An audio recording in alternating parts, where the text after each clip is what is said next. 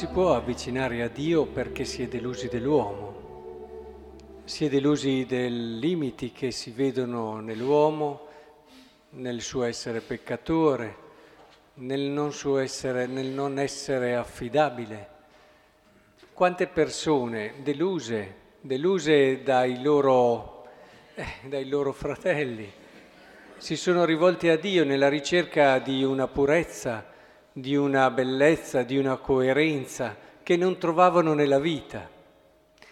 E, e la, il Vangelo ci può dare anche un po' questa impressione perché eh, ci parla di uomini, guardatevi dagli uomini, perché vi consegneranno ai tribunali, vi flagelleranno nelle loro sinagoghe, sarete condotti davanti ai governatori e non solo gli uomini lontani, ma anche gli uomini vicini, il fratello farà morire il fratello, il padre il figlio e i figli si alzeranno ad accusare i genitori. Quante religioni sono costruite, religioni, in questo caso sono anche spesso sette, costruite su questo timore, rifiuto, delusione e allora trova lì qualcosa che ti dia sollievo o si crea un clima di paura molto forte e allora trovi l'unico posto dove puoi sperare una salvezza o comunque l'unico posto dove puoi avere delle relazioni, soprattutto con Dio, belle. Ora, la religione cristiana non è così, Beh, ce lo diciamo chiaramente. La religione cristiana non è così, lo vedevamo già ieri. Dio si è incarnato e ha voluto con tutto se stesso nascere con una sua genealogia fatta di uomini con limite. E per questo uomo che non ha smesso di amare neanche quando lo ha tradito infinite volte, per questo uomo ha dato la vita. Santo Stefano in questo è una realizzazione perfetta di quello che il Signore Gesù ci ha mostrato, cioè ci fa vedere la religione corretta. La religione corretta ti dice che non puoi essere appassionato per Dio se non sei appassionato per l'uomo. Non puoi. Non puoi essere tutto di Dio se non dai tutta la tua vita per l'uomo e non per l'uomo bravo, corretto, fedele, che se lo merita, ma per l'uomo col quale senti, proprio perché ami Dio, una vicinanza, un essere solidale, un amore. Anche quando sbaglia senti i suoi limiti come qualcosa di tuo. Allora sì che sei vicino a Dio. Non è la prima volta che ve lo dico. Se davanti a una persona che sbaglia giudichi, sei molto lontano da Dio. È una delle cose che ti, che ti conferma che sei molto lontano da Dio. Dio non è così. Hai un Dio che ti sei costruito tu, ma il Dio dei cristiani non è così. Se una persona sbaglia, tu il suo sbaglio lo senti anche come tuo e fai di tutto per aiutare questa persona.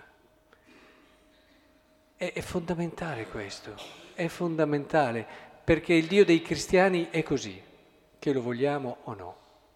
Santo Stefano lo ha capito e ha pregato per chi lo stava uccidendo. Ora, è importante, lui si è preoccupato di quelle persone lì. Il loro sbaglio era una cosa che lo riguardava e ha pregato per loro anche se gli stavano ingiustamente facendo del male.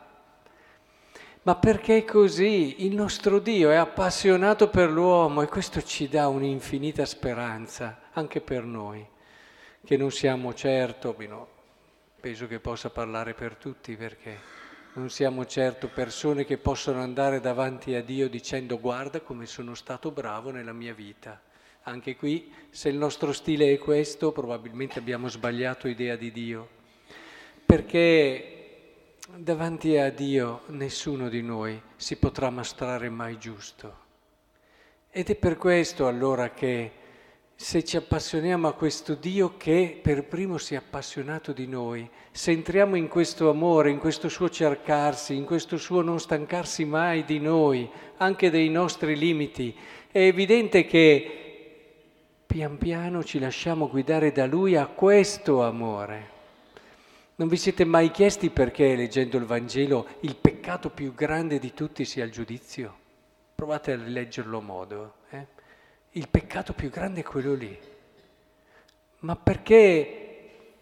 Perché il giudizio ti fa capire che sei così lontano da Dio, dal Dio di Gesù Cristo.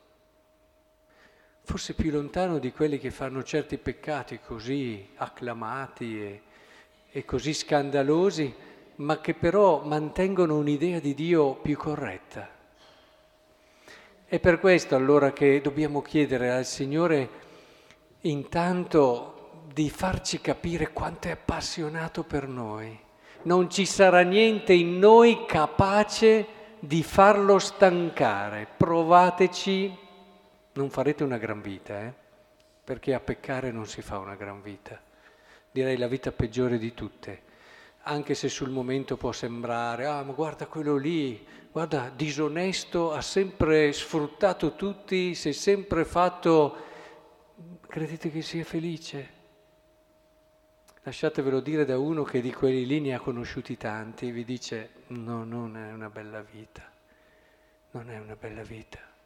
Quindi potete prometterlo, però Dio non si stanca neanche di quello lì ed è appassionato anche per quello lì.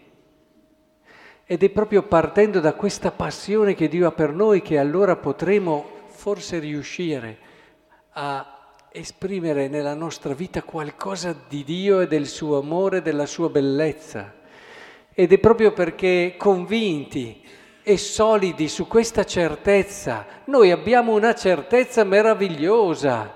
Dio non si stancherà mai di noi. Lasciatele entrare questa sicurezza. Vi darà pace e soprattutto vi darà un'energia nel rivolgervi verso gli altri, se non avete questa energia vuol dire che non avete ancora capito la prima cosa. Eh? Magari ve la state un po' raccontando, sì sì, Dio è paziente con me, così io continuo a fare le mie cose, vuol dire non aver capito nulla di quello che dicevo prima. Ma se davvero in quella giusta anche sofferenza di sentirti con dei limiti, con dei peccati, se in quella giusta anche proprio senso di povertà, tu senti quel Dio che nonostante tutto proprio te, che sei così semplice, piccolo, semplice anche positivo, diciamo in questo senso piccolo e peccatore, lui ti viene a cercare proprio lì e non si stancherà mai di te. Allora dai, appassionati per l'uomo, non c'è uomo che non meriti la tua passione, per quanto possa aver sbagliato, perché Dio te lo ha mostrato perché Dio te lo ha fatto toccare con mano nella tua vita e se davvero ti senti come il pubblicano là in fondo, sapete che la persona più fortunata, nel senso che, che è da invidiare di più di tutte in questa assemblea, adesso in questo momento, è quella che si sente l'ultima là in fondo.